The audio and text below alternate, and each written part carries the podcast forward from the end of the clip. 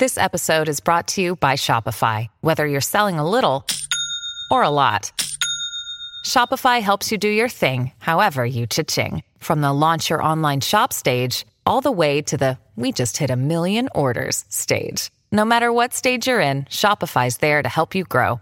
Sign up for a $1 per month trial period at shopify.com/special offer, all lowercase. That's shopify.com/special offer.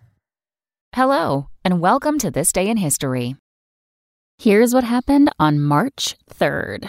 The veto power. It's a way for the president to limit the power of Congress by refusing to sign legislation into law. Of course, Congress gets another chance to vote on it, but can only override the veto with a 2/3 majority in the House and Senate. That happened for the very first time on this day in 1845, when Congress overrode President John Tyler's veto of legislation designed to limit the president's ability to build new ships without congressional approval. Surprising fact, Tyler used the veto power a total of 10 times during his presidency. Franklin D. Roosevelt vetoed the most bills, 635 over the course of his 12 years in office.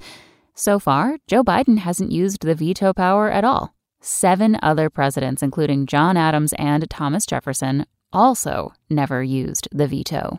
Also on this day in history, in 1820, the Missouri Compromise was passed. In 1887, Helen Keller met her teacher, Anne Sullivan. And in 1931, the Star-Spangled Banner officially became the U.S. national anthem.